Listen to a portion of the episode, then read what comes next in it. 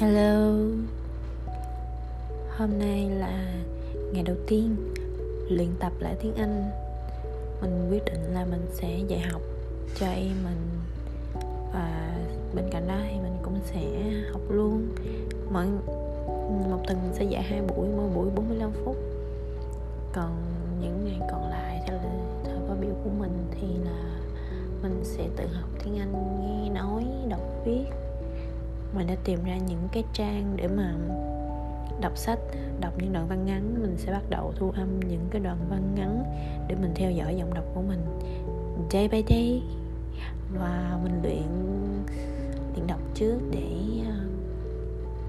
nhìn cho quen mấy cái câu từ, để nhớ lại cách đọc tiếng Anh, rồi cũng tìm hiểu từ vựng qua cách đọc luôn.